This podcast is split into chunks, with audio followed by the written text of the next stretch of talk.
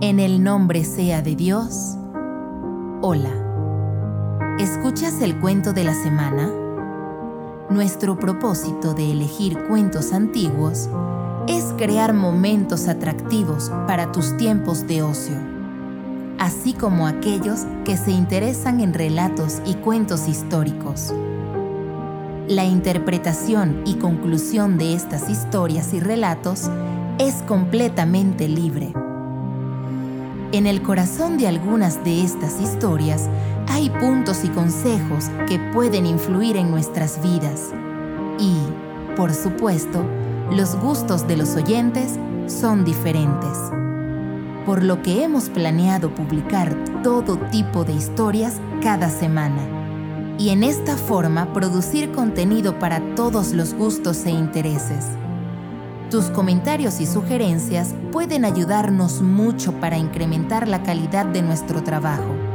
Entonces, después de escuchar cada historia, asegúrate de enviarnos tu opinión a través de comentarios en las redes sociales o por WhatsApp. Escuchemos el cuento de esta semana. Elías, el profeta de la montaña.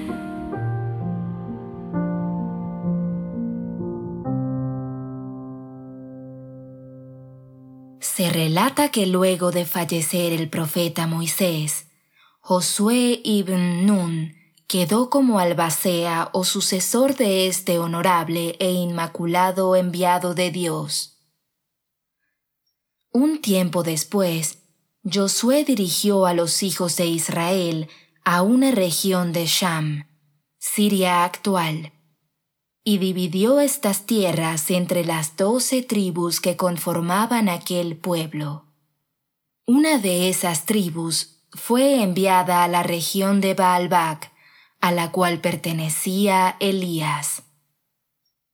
En esa época regía un rey que adoraba a un ídolo de nombre Baal y dedicaba todos sus esfuerzos en desviar a la gente del camino de Dios mediante la práctica de esa idolatría. Su esposa era una mujer corrupta, y cada vez que el rey se encontraba ausente por alguna causa, tomaba en sus manos el mando y gobernaba entre la gente. Esta mujer tenía un escriba, quien registraba sus cartas y todo lo que ella ordenaba. Este hombre era un devoto, pero las circunstancias lo obligaban a ocultar su fe. No obstante, la credibilidad e influencia que tenía en la corte del rey le permitió salvar la vida de trescientos creyentes sin que ello afectara su estabilidad en el palacio. El rey, idólatra, tenía un vecino muy piadoso perteneciente a los hijos de Israel. Este hombre era dueño de una huerta cercana al palacio real y administraba su vida con las ganancias que obtenía de los frutos cosechados en esa huerta. El rey lo apreciaba y mantenía con él buenas relaciones. En una oportunidad, la esposa del rey, aprovechando que éste había viajado a atender unos asuntos importantes, ordenó que asesinaran despiadadamente al hombre devoto. Además, la mujer e hijos del buen hortelano fueron despojados a la fuerza de su casa y tierras, lo que provocó la ira de Dios. Cuando el rey regresó, su mujer, con total descaro, le informó sobre lo que había hecho. El rey le reprochó fuertemente el grave mal que ella había causado. Después de este incidente, Dios Todopoderoso envió a Elías como su profeta, con el fin de guiar al rey, a su esposa y a todo su pueblo hacia la adoración divina. Pero los idólatras de esa región lo negaron y rechazaron con violencia. El profeta Elías padeció insultos y amenazas de muerte. Sin embargo, fue paciente y toleró todos aquellos prejuicios y molestias. Nunca dejó de invitarlos a que aceptaran a Dios único y creador. Pero mientras más los invitaba y más los aconsejaba, estos se mostraban cada vez más rebeldes y transgresores. Fue tal el grado de corrupción y desobediencia por parte del rey y su esposa asesina que Dios le hizo saber a Elías que estaba dispuesto a quitarles la vida si no se arrepentían. Elías les hizo saber este mensaje divino, pero su odio hacia el profeta se incrementó. Quisieron atormentarlo y matarlo, así que Elías huyó. Encontró refugio en la montaña más escabrosa y permaneció allí durante siete años. Dios, durante todo ese tiempo, ocultó estos pasajes a los ojos de los demás. Elías logró sobrevivir alimentándose de las plantas que daba la tierra y de los frutos de los árboles. Un día, el hijo del rey se vio contagiado de una enfermedad maligna que invadió rápidamente todo su cuerpo. Sus padres y los curanderos habían perdido las esperanzas. Se trataba del hijo más querido del rey, su preferido. Luego de agotar todos los recursos, acudieron a los oradores de ídolos para que intercedieran ante Baal, y éste salvara la vida del joven. Nada pasó. Todo fue en vano. El desespero y la impotencia ante la inminente muerte de su hijo lo obligó a doblegar su orgullo. Así que envió a un grupo de personas a buscar a Elías en las faldas de la montaña donde suponían que se encontraba. Apostados allí durante días, Gritaron y clamaron sin parar para que el profeta bajara y suplicara por el moribundo hijo del rey. El profeta Elías escuchó sus ruegos y bajó de la montaña. Se presentó ante ellos y les dijo, Dios Todopoderoso me envió a ustedes, al rey y a la gente de la ciudad. Escuchen pues el mensaje de su Señor. Dios Todopoderoso dijo, Regresen junto al Rey y díganle que yo soy Dios, que no hay otro Dios aparte de mí. Yo soy el Dios de los hijos de Israel. Yo fui quien lo creó y soy quien le da el sustento, quien lo hará morir y hará revivir. Y en mis manos están sus beneficios y daños. En cambio, ¿insiste en pedir la curación de su hijo a otro aparte de mí? Los enviados regresaron al palacio y le contaron al rey lo sucedido. El rey, soberbio e incrédulo, se enojó y con gran ira dijo, Apresen a Elías, amárrenlo y traigan lo que es mi enemigo. Dijeron. Cuando lo vimos estábamos tan asustados que no tuvimos el coraje de atraparlo. Entonces el rey llamó a cincuenta de los hombres más fuertes y valientes de su ejército y les dijo, Vayan a buscarlo pero para ello deben engañarlo. Finjan que tienen fe en él. De esta manera llamarán su atención y se acercará a ustedes. Cuando lo tengan a su alcance, aprésenlo y tráiganlo ante mí. Los cincuenta hombres subieron a la montaña y se dispersaron en busca de Elías. Gritaban, Oh profeta de Dios, preséntate ante nosotros porque creemos en ti. En esos momentos, Elías se encontraba en la llanura, y al escuchar la voz de estos hombres, sintió una esperanza en su corazón. Pensó que tal vez la fe de esos hombres era sincera. Sin embargo, alzó sus manos hacia el cielo y suplicó, Dios, si dicen la verdad, entonces permíteme que vaya hacia ellos. Y si mienten, aparta de mí su maldad y envía un fuego que los queme. Elías no había terminado su ruego cuando un fuego voraz descendió con gran rapidez y estrépito. En poco tiempo, los cincuenta soldados fueron reducidos a un montículo de cenizas que el viento disipó. La noticia encolerizó aún más al rey de modo que urdió otro plan. Ordenó que el escriba creyente y asistente de su esposa se presentara ante él. Lo hizo acompañar de otros y le dijo, Ha llegado el momento de que tengamos fe en Elías y arrepentirnos. Ve y tráelo para que nos ordene y prohíba aquello que place o disgusta a nuestro Señor. Y para ser más convincente, ordenó a su tribu que dejara de adorar a Baal. El escriba partió hacia la montaña, acompañado por una multitud. Subió hasta lo más alto, donde se encontraba el profeta, y lo llamó.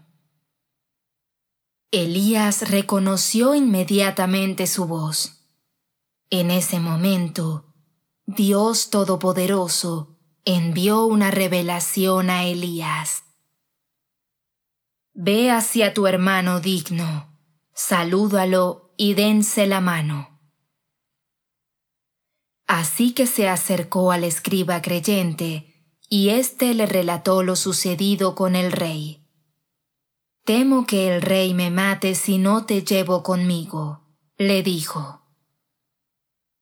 Dios Todopoderoso reveló otro mensaje a Elías, diciendo, El recado que te envió el rey es mentira. Se trata de una trampa para matarte. Di a este creyente que no tema, ya que le quitaré la vida al hijo del rey para distraerlo y se vea ocupado en el entierro, así podrá salvarse de él. El escriba regresó al palacio seguido de sus acompañantes. Vio cómo el dolor y la enfermedad del hijo del rey se habían agravado, y la muerte le estaba arrebatando su último aliento. Tal y como había revelado Dios, esta situación provocó que el rey no fijara su atención en el escriba, y éste logró salvarse de un fatal castigo. Cuando los dolores y lamentos del rey se calmaron, preguntó al escriba acerca de Elías. Le dijo, No lo encontré. Al cabo de un tiempo, Elías bajó de la montaña y se dirigió a casa de la madre de Jonás, que más tarde sería elegido profeta. Durante un año se escondió ahí y estuvo presente en el nacimiento de Jonás. El profeta se marchó nuevamente a la montaña.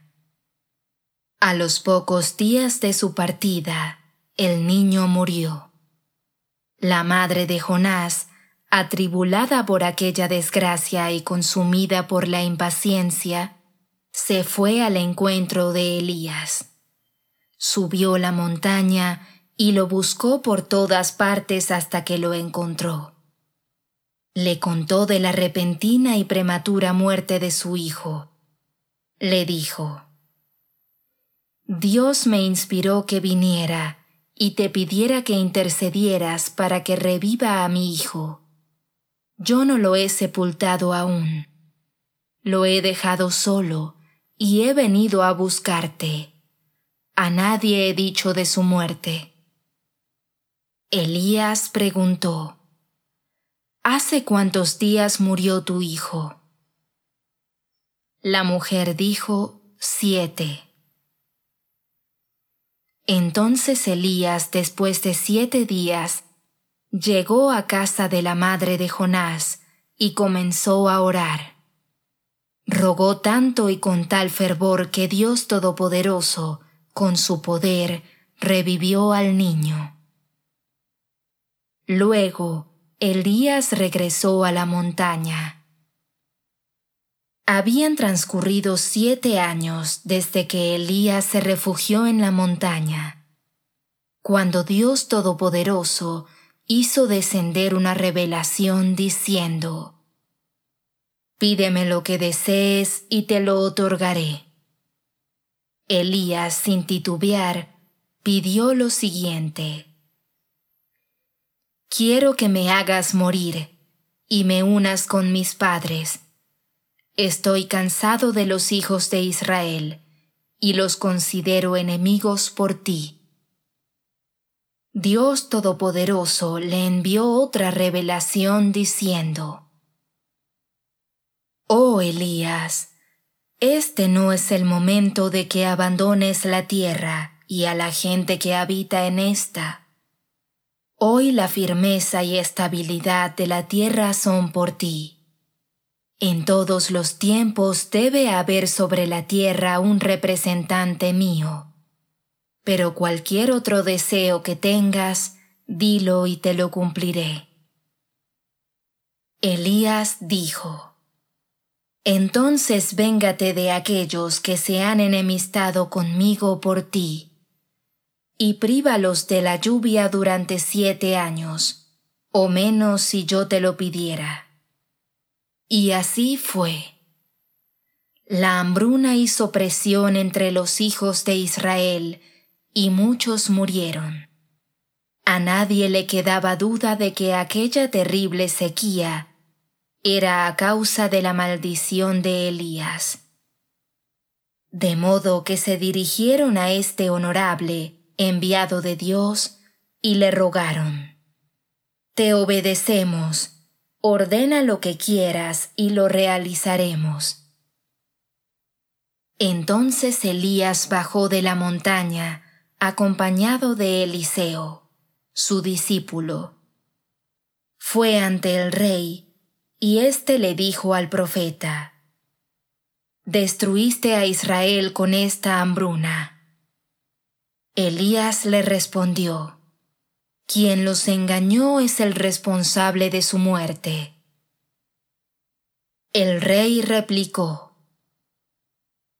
Entonces suplica para que llueva sobre ellos. Al anochecer, Elías suplicó e imploró a Dios para que dejara caer la lluvia. Pidió a Eliseo que observara con atención el cielo en busca de alguna señal. Eliseo dijo, Veo una nube que asciende. Elías, entusiasmado, le dijo, Buena nueva para ti. La lluvia viene. Informa a la gente que protejan sus pertenencias para que no se inunden. Aquel mismo día llovió copiosamente sobre los campos poco a poco, fueron reverdeciendo y creciendo las plantas y los árboles. Elías permaneció entre aquella gente por un tiempo, hasta que sus días volvieron a la normalidad y pudieron superar la terrible hambruna. Apenas habían alcanzado el consuelo cuando nuevamente se rebelaron y corrompieron. Al igual que antes, negaron a Elías y desobedecieron sus órdenes. En respuesta, Dios Todopoderoso hizo que repentinamente fueran asediados y derrotados por un poderoso ejército enemigo. También le quitó la vida al rey y a su corrupta esposa. Arrojó sus cuerpos en aquel huerto que antes era cultivado afanosamente por el buen hombre que aquella nefasta mujer había matado. Por su parte, Elías nombró a Eliseo como su sucesor. Dios otorgó a Elías alas y ropas luminosas, e hizo que ascendiera hacia los cielos Desde donde aventó su capa para Eliseo. Desde ese momento, Eliseo fue el profeta que se dedicó a guiar a los hijos de Israel. بسم الله الرحمن الرحيم وإن إلياس لمن المرسلين إذ قال لقومه ألا تتقون أتدعون بعلا وتذرون أحسن الخالقين الله ربكم ورب آبائكم الأولين فكذبوه فإنهم لمحضرون إلا عباد الله المخلصين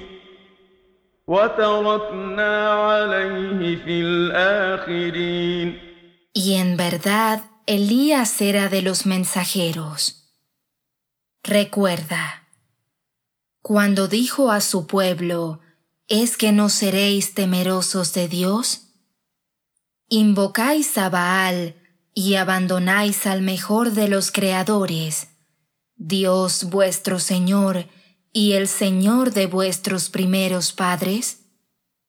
Pero le desmintieron, y en verdad se les hará comparecer excepto a los siervos puros de Dios, y dejamos de él un buen nombre para la posteridad. FátimaTV.es Si todavía no son miembros de Fátima TV, les explicaré cómo hacerlo. La mejor forma es a través de WhatsApp. Agrega a los contactos de tu celular el número de Fátima TV y envíanos tu nombre por esa misma vía. Nuestro número es más 54 938 15 39 07 37.